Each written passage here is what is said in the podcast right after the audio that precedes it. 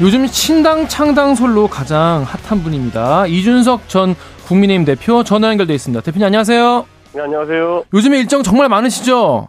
아이고, 오늘도 지금 대구 내려가려고 지금 이동 중에 있습니다. 아, 대구 가십니까 또? 예, 예, 예. 그렇습니다. 아, 가장 궁금한 것부터 먼저 여쭐게요. 어제도 기사가 예. 많이 나와서요. 이 예. 친, 신당을 이제 창당하기로 어느 정도는 좀 마음이 좀 기운 상태십니까? 어떻습니까? 저는 제가 뭐 몇 주 전부터 계속 이야기했던 것이 이게 무슨 뭐 조건부가 아니라 시한을 정해놓고 그냥 그때까지 당의 변화가 없으면은 언제든지 다른 행동을 할 수 있도록 지금 준비 과정은 해야 되는 거 아니냐라고 말씀드렸습니다. 네. 근데 그 시한이라는 게 이제 그 전에는 뭐 100일 정도 얘기를 하셔가지고, 예. 어, 근데 그게 지금도 유효한 건가요? 아니면 좀 더 땡겨질 수 있는 건가요? 어, 전 일관되게, 그러니까 선거일이 4월이다 보니까요. 4월부터 100일 정도의 시간은 있어야 당이 변화할 수 있기 때문에 그 시한을 넘어서게 되면은 저는, 그러니까 결국 12월 말 정도가 넘으면은 저는 뭐 다른 행동할 수밖에 없다 말씀드렸죠. 네. 근데 많은 분들이 아 그럼 어, 이준석 신당이 나온다면 과연 어디를 기반으로 할 것인가, 뭐 비례로 나올 것인가, 어떻게 할 것인가 관심이 많았는데 영남 기반으로 대구 출마 얘기까지 나왔는데 어떻게 예, 예. 지금 준비하고 계십니까? 그러니까 당이라고 하는 것은요, 구성원들이 모이면은 구성원들 총의를 모아가지고 그런 전략적 판단을 해야 되기 때문에 제가 뭐 확언을 할 수는 없습니다만은 저는 뭐 영남 출마도 우리가 생각해봐야 된다고 한 게 결국 어 정당이 생겨가지고 편한 곳만 찾아다니면 안 되지 않습니까? 네. 그래서 아마 신당이 생긴다면은 가장 어려운 과제가 어 기성 정당의 가장 아성을 깨는 그런 게 아닐까 싶어가지고 당연히 영남 출마 같은 것도 고려하고 있습니다. 그러면 어, 이준석 전 대표님 본인께서 직접 대구 출마하실 거라는 게 가장 어, 첫 번째 순위인가요? 뭐 전략적 판단이죠. 예를 들어서 신당이 충분한 지지를 받아가지고 영남에서도 뭐 많은 분들이 출마해서 같이 해볼 수 있는 여건이 된다면은 저는 더 어려운 과제를 찾아갈 수도 있겠죠. 예를 들어서 보수 계열 신당으로서 대구도 아니고 보수 계열 신당으로서 그 그 그 광주를 돌파할 수도 있고요. 뭐 여러 가지 있겠죠 지금. 음 그렇습니다. 근데 이준석 신당 관련 여론조사가 나오는데 지지율이 꽤 나옵니다. 근데 이게 네. 더 높이시려면은 뭔가 전략 같은 게 지금 고민하고 계신 게 있으신지?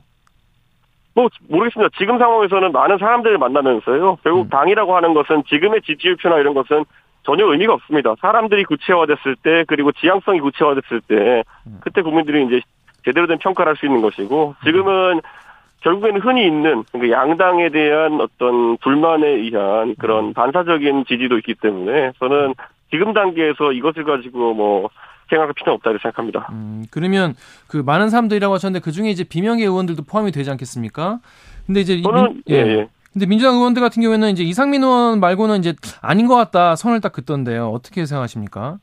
그 당연히 민주당에서 우상호 의원 같은 분은 어쨌든 중진으로서 어떤 이탈이나 이런 것이 아, 불가능하도록 좀 더 앞장서 가지고 센 말로 이제 그런 사람 없다 이렇게 하시는 거고요. 네네. 그리고 뭐 개별 의원들한테 아무리 언론인이 지금 접촉해가지고 맞다 물어본다 한들 개별 의원들이 맞다 아니다 말씀해 주실 리가 없지 않습니까 지금 상황에서. 음, 음, 음. 네, 그렇기 때문에 저는 지금 상황에서 그런 이야기는 무의미하고 네. 저는 제가 뭐 그렇다고 거짓말 하겠습니까? 네네. 소통을 하고 있습니다. 아, 지금도 비명계 의원분들 다른 분들과도 소통을 계속 하고 계시다는 거죠? 제가 제가 뭐 언론에 뭐 이렇게 스무고개식으로 자꾸 물어보는데 제가 답은 안 하고 있지만은 네네. 제가 뭐 예, 아닌 걸 맞다고 아, 맞는 건 아니라고 하겠습니까? 네. 아닌 걸 맞다 그러고 예. 아, 알겠습니다. 근데 인유한 위원장 얘기 좀 해볼게요. 인유한 예, 예. 위원장 대, 이- 인유한 위원장이 대표님 지난번에 그 뭐 만나러 가기도 했는데 예, 예. 그 토크 콘서트 때 뭐 대화가 잘 안 됐긴 했지만 저희랑 이제 어제 인터뷰하면서 첫 단추는 잘 깬 것 같다 이렇게 얘기를 하셨거든요.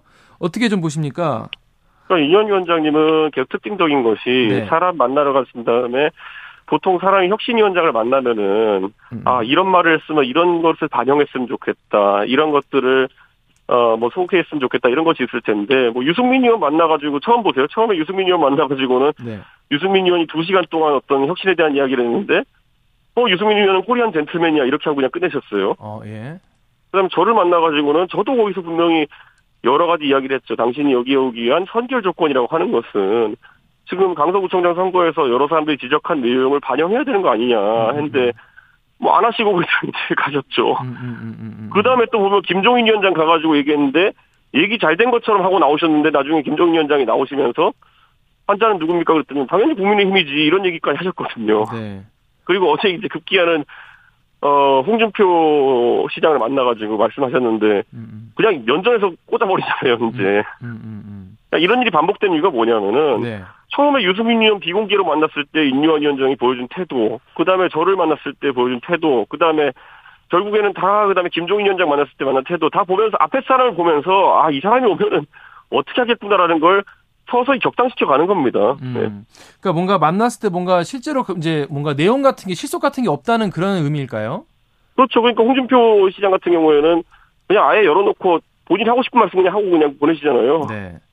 그러니까 이게 저는 인현 위원장도 지금 일은 무슨 계속 사람 만나고 다니면서 뭐 잘 얘기했다 이러고 그냥 덮고 지나가는 게 무슨 의미가 있는지 생각해 보셔야 될 게 아닌가 생각합니다. 음.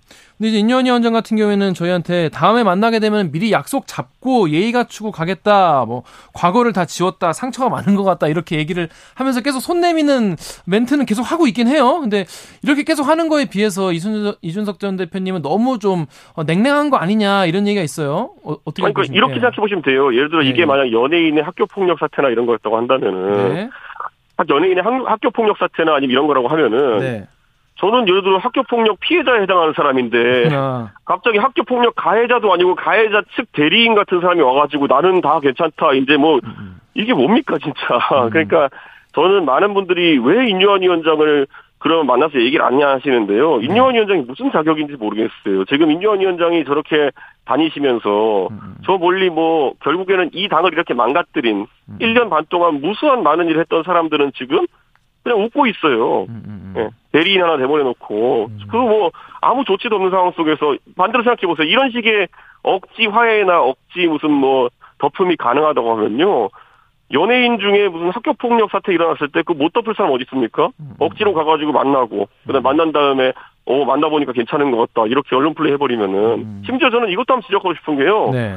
인요한 위원장이 어떤 방송 나가셔가지고 아니 이준석을 만나기 위해 가지고 이준석 아버지에게까지 연락했다 이렇게 말씀하셨어요. 네, 네. 그럼 첫 번째로는 저희 아버지를 왜 만나시며 예. 왜 연락하시며 네. 그리고 두 번째로는 저희 아버지는 그만 두고 깜짝 놀라셔가지고 본인에게는 어떤 연락도 들어온 적이 없다 하셨어요. 네. 그러니까 어. 인요한 위원장 밝혀 주십시오. 도대체 저희 아버지랑 어떤 경로로 연락을 하셨는지. 그러니까 어떻게 사람을 만나고 싶다고 하시면서 이런 음, 음. 전혀 거짓말까지 하시면서 만나려고 하시는 겁니까? 그리고 그 거짓말인 건 드러나게 돼 있는데 결국에는 국민 상대로 그냥 엄플하고 계신 거 아닙니까? 진정으로 뭐 문제 해결하거나 아니면 어떤 변화 조치를 약속하는 것도 아니고. 음, 아, 저는 굉장히 이상합니다. 이게 계속 네. 며칠째 반복되고 있는 게 그렇죠. 예. 목적 자체가 대화에 있다기보다는 음, 음. 그냥 제가 봤을 때는 엄플에 있다 이렇게 생각합니다. 아, 만나는 것 자체에서 뭔가 이제 그런 이미지를 좀 구축하는 것 때문에 만나는 거지 실제로 뭔가 이제 손을 내밀어서 뭔가 어, 이걸 줄 테니까 이렇게 해달라 이런 거 어, 실속은 좀 없다 이렇게 보시는 거군요. 아니 학교 폭력 피해자가 뭐 이거 조건을 보고 대화할 것도 아니고 네. 처음에 그러면은 어떤 자세로 접근하느냐가 되게 중요한데 아니 저희 아버지를 만나려 한다는 것도 음, 음. 황당한데 저희 아버지에게 어떤 연락도 없었는데 뭐 어디서 엄플을 하는 거냐 음. 저는 이게 그러니까 전체적으로 굉장히 이상한 상황입니다 지금 네. 자, 그래서 어제 홍준표 시장 만나서 인현 위원장에게 대통령 호가호위하고 있는 세력 뭐, 듣, 뭐 듣지도 보지도 못한 사람들 있는데 네. 정리해 달라라고 했는데 인현 위원 혁신 위원장이 이걸 해낼 수 있을까요? 당내에서? 아니 인유한 위원장이 그거 해낼 수 있으면 그거만 하면 되지 지금 뭐하러 지금 뭐 여기저기 참배 다니시고 여기저기 막 사람 네. 만나러 다니고 왜 합니까 사실 네. 그거 먼저 하고 나가지고 사람 만나면 한 10배로 쉬울 텐데 음, 그게 그게 어떤 선결 조건의 하나라고 볼 수도 있을까요? 이- 이준석 아니죠. 적어도 인유한 위원장이 네. 기득권과 싸울 의향이 있고 네. 기득권의 문제를 심각하게 인식하고 있다는 것에 방증은 될 텐데 지금 인유한 위원장 같은 경우에는 네. 뭐 내가 어 월권을 하면 안 된다. 아니 대통령을 비판하고 대통령의 잘못된 점을 지적하는 것이 음, 월권이라 표현하셨거든요. 네. 근데 생각해 보세요. 그 혁신위원장의 권한이 그런 걸 부여하는 게 아니라요. 대한민국의 주권자인 국민이라면은 누구나 대통령이나 어느 누구나 비판할 수 있는 권리가 있습니다. 네, 그렇죠. 근데 그거를 나는 혁신위원장 그런 거 할 권리가 없어요. 이렇게 얘기하는 순간 음, 음, 음. 대한민국 국민의 기초적인 권리마저도 행사하지 않겠다고 하는 분한테 어떤 대단한 혁신을 기대하겠냐 저는 이렇게 지적합니다. 음. 인현 위원장이 저희 방송에서 어제 네, 누가 환자냐를 두고 이제 뭐 네. 얘기가 있었다라고 하는데 환자가 어디 있는지는 내가 결정할 일이다. 이게 자꾸 이제 의사 출신이시니까 그런 표현을 자꾸 쓰시는 것 같은데 네, 네. 뭐두 분이 인식 차이가 좀 있는 것 같아요. 아니 근데 이게 황당하잖아요. 본인이 다 아시면 그냥 하세요. 왜 사람을 만나러 다녀요? 음, 음, 그러니까 저를 만나서도 그렇고 김종인 위원장 만나고도 그냥 기자들한테 처음 나가실 때는 좋은 게 좋은 거지 가지고 나가셨다가 나중에 김종인 위원장한테 기자들이 환자는 누구예요? 그러니까 아니 당연히 국민의힘이지 이렇게 말씀하셨잖아요. 네. 그러니까 저는 이게 본인이 자꾸 의사라는 걸 강조하시면서 그런 환자 레토릭을 쓰시니까 저도 환자는 서울에 있다고 한 건데 네. 아, 저는 진지하게 무엇을 고치겠다고 하는 것인지 어떤 의지를 갖고 계신지가 활동한 지 몇 주가 됐는데 전혀 확인되지 않아요. 그냥 음. 사람 만나고 다니고 TV 인터뷰하고 이거 외에는 없어요. 근데 음. 거기서 나온 무수한 말을 뭐 반영하는 것 같지도 않고요. 어떤 혁신의 방, 아, 그 방향에. 음, 혁신이를 어, 인현 위원장이 어제 제가 점수를 좀 매겨달라고 하니까 70점 정도 주겠다라고 네. 하셨어요. 네. 이, 이 위원장 그 이 대표님 보시기에는 지금 한 몇 점 정도고 그 이유가 뭔지 좀 설명 좀 부탁드립니다. 아니 뭐한게 없는데 뭘 평가하나요? 지금 아직 한게 마일잔치밖에 없지. 아 지금까지는 백지 네. 상태다. 예 예. OMR 카드 아직 작성도 안 했다. 근데 네. 그 혁신이 그래도 1호안, 2호안까지도 나왔는데 어떻게 네. 그래도 아직 한 게 전혀 없다고 보세요? 예, 그 당사자가 원하지 않는 1호안과 예. 그리고 뭐 2호안 같은 경우에도 사실상 구체적으로 실현할 방법도 없는 상황 속에서 음, 음, 음. 이런 걸 보통 들쑤시고 다닌다고 하지 누가 아. 이거를 일을 처리한다고 하겠습니까? 그러니까 음, 저도 음. 예전에 당에서 혁신위원장도 해보고 당 대표도 해보고 이랬지만요. 네. 이거는요 진짜 어 대단적으로 이런 거 말씀드릴게요. 지금 윤핵관을 예를 들어서 척결한다 이런 만약 목표가 있다고 하면요. 네. 지금 인요한 위원장이 하는 방식은 굳이 설명하자면요. 어, 여기 그 윤핵관님들 제발 알아서 물러나 주실래요? 이런 거 하고 있는 거잖아요. 네.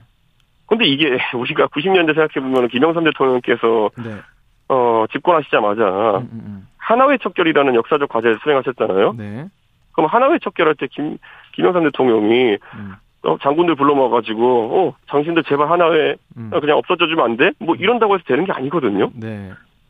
그리고 국민들은 김영삼 대통령이 어 자고인연하니까 다 잘려 있었다 이런 것처럼 전격적으로 하는 방식에 대해 가지고 음. 굉장한 쾌감과 카타르시스를 느낀 거예요. 음, 음, 근데 지금 예를 들어서 지난 1년 반 동안 국민들이 가장 열받았던 지점이 결국에는 이런 윤핵관들 전행이나 아니면 잘못된 어, 정치 행위 네. 때문일 텐데 네. 저는 그럼 이거를 오히려 예고편을 쓸 이유가 무엇이냐라는 생각을 하는 거예요. 음. 임기원 위원장이. 음, 음.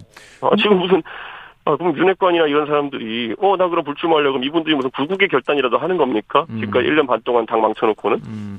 근데 이제 그러니까 이런 걸 오히려 예. 전격적으로 누군가 해야 되는 건데 본인이 앞에서 해결도 못하면 들쑤셔놔가지고 음. 저는 이거 앞으로 이것도 카드가 사라졌어요 총선 앞두고 아, 사라졌다고 보시는군요. 왜냐하면 지금 어, 김기현 대표 같은 경우에는 뭐 본인 측근 측근에게 어, 의원으로서 내가 할 건 다 이뤘다라고 얘기하면서 뭔가 불출마 이쪽에 좀 그래도 힘을 싣는 거 아니냐 이런 얘기가 나올 정도로 뭔가 움직임이 있다 이런 얘기도 그 안에서 들리던데요 보니까. 저는 이렇게 생각하시면 돼요 국민의힘에서 활동하는 사람들이나 아니면 정치 고관여층은 누군가가 지금 불출마 선언한다는 게 무슨 의미인지 너무 잘 알아요 음, 어떤 의미죠? 예를 들어 김기현 의원이나 아니면은 여러 그 권력과 가까운 사람들이 그런 선언한다는 거는요 네. 그들은 나중에 또 어딘가 임명직으로나 이런 데갈 다리가 있구나라고 생각할 가능성이 높아요. 음, 그리고 거기에 더해가지고 아니 지금 어, 민주당도 그렇고 우리 당도 그렇고 결국 각 당의 연구소에서는 거의 일주일에 한 번씩 웬만한 지역구들 여론조사를 돌려보고 있을 겁니다. 그렇죠.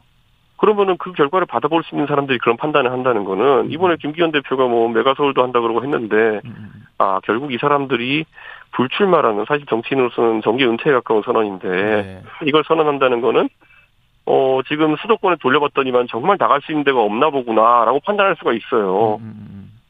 저는 이거는 오히려 굉장히 안 좋은 시그널이 될 수 있다. 그래서 음. 저는 혁신이도 그렇고 당 지도부도 그렇고 이런 걸 두서없이 던지면 어떡하냐. 음. 지금 김기현 대표는 지금까지 태도를 봤을 때 불출마를 한다면 급작스러운 것이고 음, 음. 그럼 그게 뭐 자랑스러운 선도적인 음. 행동이겠느냐 아니면은 음, 음. 마지못해 하는 행동이겠느냐에 대해서 국민들이 아마 전자를 행사하지 않을까 하는 생각이 네. 듭니다. 근데 방금 이제 그 윤핵관 척결과 이제 하나의 척결 뭐 그걸 비교를 해서 말씀을 해주셨는데 이게 뭐 적절한 비유인지 는 모르겠습니다만 네, 네. 아무튼 이게 그, 그, 인요한 위원장 같은 경우에는 이제, 아, 본인이 월권하지 않겠다 이런 얘기를 자주 하시잖아요. 예, 예. 이렇게, 뭐, 마치 정부가 이제 예전에 이제 하나회를 척결을 하듯이 그렇게, 어, 의원들을 본인이 척결할 수 네. 있는 그런 권한이나 의지 같은 게 있을까요? 그게 나중에 공천관리위원회에서 그냥 공천 안 주면 땡긴 겁니다. 음, 음, 그리고 그것이 두려우면 그리고 그렇게 될것 자명하면은 이런 무슨 구국의 결단 해주십시오 이런 요청 아니더라도 알아서 그러면은 본인들이 하게 돼 있거든요. 네. 근데 지금은 이 요청 보십시오. 그러면 여기서 이제 제 간단히 말씀드릴게요. 이런 네. 요청을 함으로써 음, 음. 두 가지로 갈릴 겁니다. 이거 받아들이는 사람은 뭔가 보장된 게 있는 사람, 어, 받아들이지 음. 않는 사람은 뭔가 나쁜 사람을 만들 거거든요. 네. 그 두 가지밖에 없어요. 근데 그 나쁜 사람으로 되면은 정작 웃긴 게 뭐냐면은 지금 제가 봤을 때는 이번에 수도권도만 아니라 영남도 격전지가 될 가능성이 높아요. 네. 근데 그 영남 격전지에서 그냥 나쁜 사람을 낙인 찍는 겁니다. 이러면은. 음, 음, 네. 그렇습니다. 정말 문제가 되는 인사가 있다고 생각하면은 네. 그냥 나중에 가가지고 공천 배제 사유를 들이대면 되는 것이지 음, 지금 이거 양쪽으로 누가 만족할 만한 그런 생각이겠습니까? 음. 이렇게 아예 아예 공천에서 경 이제 고- 예, 경선에서 공천을 안 주면 되는 건데 지금 이렇게 네. 불출마를 이렇게 권하는 식으로 해서 괜히 지금 분위기만 이상해지고 있다 네. 이런 말씀이신 것 같아요. 예, 예. 자, 3호 혁신안 얘기를 했는데 여성, 청년 등 다양성이 키워드가 될 것 같다 얘기를 하는데 뭔가 네. 어제도 저 인터뷰에서 이제 대한민국은 여- 여성이 세운 나라다 뭐 이런 얘기도 하셨는데 네. 대표님 이거에 대해서 너무 단순한 처방 아니냐 이런 어, 글도 페이스북에 올리신 것 같은데 어떻게 보였습니까? 이 젠더 이슈라고 하는 건 되게 아, 조심스럽게 다뤄야 되는 것인데 지금 이뇨한 위원장은 현재 당에 있어가지고 결국에는 뭐 지지율이 회복 안 되는 상황을 회복, 회복하기 위해 가지고 그런 말 한마디면 된다고 생각하는 것 같아요. 음. 네? 과거에 여성들이 이 대한민국 이렇게 세웠다. 이 말 듣고 표줄 여성이 어디 있습니까? 음, 음, 음. 저는 진짜 예를 들어서 문제를 체크하고 싶다면은 예전에 저희 지도부 때도 그렇고요. 네. 문제를 나눠야 돼요. 음. 그러니까 젠더 이슈라고 하는 것도요. 예를 들어서 남녀 간의 성 대립에 해당하는 부분 중에서 무의미한 부분은 정당히 다룰 필요가 없고요. 예를 들어서 뭐 남녀 간의 약간 뭐 기싸움 같은 느낌이 나는 것들은 배제하는 게 좋고요. 실질적인 정책을 건드려야 돼요. 음, 음, 음. 예를 들어서 지금 여성들에게 있어가지고 가장 중요한 거는 경력 단절 문제라든지 네. 아니면 여러 가지 뭐 나중에 가가지고 회사나 이런 곳에서 본인이 어느 정도 위치에 올랐을 때 음, 음. 결국 생물학적인 그런 연령 때문에 출산의 압박 때문에 본인이 뭐 결혼을 일찍 해야 되고 그래서 다른 선택을 해야 된다든지 이런 것들이 이제 교육받은 여성이 많기 때문에 굉장히 답답해하는 부분이거든요. 네. 저는 이러면 사회 진출 연령은 땡긴다든지 여러 가지 대안들이 있기 때문에 이런 걸 음. 검토해가지고 정당이 정책을 내놔야 되는데 음. 지금 인요한 위원장이 한 건 뭐냐면요 말 그대로 그냥 어 뭐라고 해야 될까요? 음, 음. 어, 실효성이 좀 떨어지는 그런 어, 이야기 아닌가 생각합니다. 음. 그냥 선언적인 덕담 같은 거에 불과하다 이런 말씀이신 것 같아요. 그렇죠. 예. 네, 그렇습니다. 자, 신당 얘기 마지막으로 좀 해볼게요. 지금 네. 뭐이 뭐 비명계 의원 아까 얘기를 했지만은 더 접촉 중인 분들이 꽤 계실 것 같습니다. 예리 이름 나오는 분들만 해도 뭐 유승민, 이현주, 금태섭, 양양자 그냥 다양한 이름들이 지금 언론에 나오고 있는데 지금 예. 예, 그뭐 기준 같은 게 있을까요? 아, 이, 부- 이, 이 정도면 우리 신당과 나와 함께 할 수 있다 이런 느낌. 어떤 기준 뭐, 같은 게 어떤 게 있습니까? 그런 건 없고요. 그 제가 봤을 때는 결국 대화가 돼야 된다라는 생각을 합니다. 네. 결국에는 이념적인 스펙트럼으로 아 우리는 보수당이에요, 우리는 진보당이에요 이런 시대가 아닌 것 같은 게 저는 음. 최근에 그 국민의힘에서 있었던 일들만 본다 하더라도 네. 국민의힘에서 있었던 일만 본다 하더라도 저는 결국 보수당이 할 만한 일들이 아니라는 생각이 많이 듭니다. 정책적으로도. 예를 들어 어떤 거 말씀이시죠? 아니 최근에 공매도 같은 것들도 네네네. 결국에는 뭐 건드릴 수는 있겠지만은 이렇게 아무 그 예고 없이 훅 건드려 버리면은 네. 이런 생각이 듭니다. 아니 그러면 이게 정치 세력이 작전 세력이지 이거 알고 있었던 사람은 떼돈 버는 거 아닙니까? 음. 아, 저는 이건 굉장히 위험한 행동이고 음. 그리고 결국엔 지금까지는 공매도나 이런 거에 대해서 민주당이 오히려 적극적으로 이야기하는 편이었고 시장의 안정성을 위해 가지고 오히려 국민의힘에서는 조심스럽게 접근하던 상황이었는데 네. 확 풀어버리고 음. 지금 이런 부동산 문제나 이런 것에 대해 가지고도 시장에 맡긴다기보다는 금리를 지금 굉장히 어, 낮게 유지해 가지고 가격을 유지하는 정책을 편다든지 이런 것들이 저는 음. 오히려 좀 이제 어. 보수 진보의 순수성이라는 것은 사라진 지 오래다 이런 생각을 하고요. 네. 전 그래서 상식적인 사람들이 모일 수 있으면 좋겠고 상식적인 판단할 수 있으면 좋겠다. 음, 저는 음. 보수 정치인으로서의 정체성을 유지하지만은 네. 제가 매번 얘기하는 것처럼 저는 예를 들어 노회찬 의원님의 정의당 정도 네. 그 정도 하고도 당연히 대화할 수 있다. 우리가 생각해 보면 노회찬 의원님이 진보 정치인이긴 하셨지만은 잘 생각해 보면 그분이 예전에 의정 활동하실 때 네. 6,410여 번 버스를 타는 노동자들의 삶을 우리가 이해해야 된다. 당연히 누구나 공감해야 될 구호인 것이고 음. 예전에 그 국회에서 신문지 몇 장 펼치고 거기 누우셔가지고 수용자의 인권도 고민할 필요가 있다. 물론 누군가는 수용자 인권에 대해 가지고 관심이 덜할 수 있겠지만 보편적 인권을 따지는 상황 속에서 충분히 보수 정당도 고민해 볼 수 있는 논제였고 네. 저는 이렇게 생각하고요. 네. 저는 이제는 국민의힘에도 노동 환경 인권을 생각하는 사람도 있었으면 좋겠고 음. 반대로 민주당에도 한미 동맹이나 아니면 음. 여러 가지 뭐 경제적 자유 이런 걸 존중하는 사람도 있었으면 좋겠다. 네. 전 그런 생각을 합니다. 그게 없기 때문에 음, 음, 극한 대립을 하는 거 아닙니까? 음, 스펙트럼은 정말 배척해야 될 일부를 제외하고는 그 배척해야 될 일부라면은 예를 들어 천안함이나 아니면 5.18 같은 역사적 사실에 대한 왜곡을 가한다든지 음, 음. 이런 사람들 빼놓고는 사상의 자유는 있어야 된다 이런 생각합니다. 네. 그러니까 이념 이념 논쟁보다 뭔가 상식적이고 이렇게 민주주의 정, 정치 어 쪽에 좀 더 관심 있는 그쪽에 좀더 어, 무게추를 두겠다 이런 말씀이신 것 같습니다.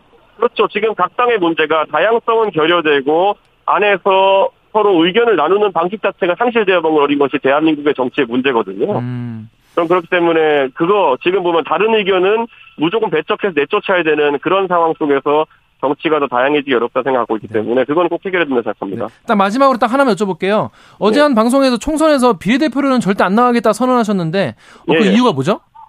아니 지금 상황에서 당을 차린다고 했는데 제가 당 당의 이제 역할을 할때 음, 음. 비례대표로 한다 그러면은 그거는 뒤로 가는 모양새로 보실 수 있거든요. 음. 그러니까 가장 어려운 전선을 맡아서 돌격하겠다 이런 생각입니다. 아 그렇구나.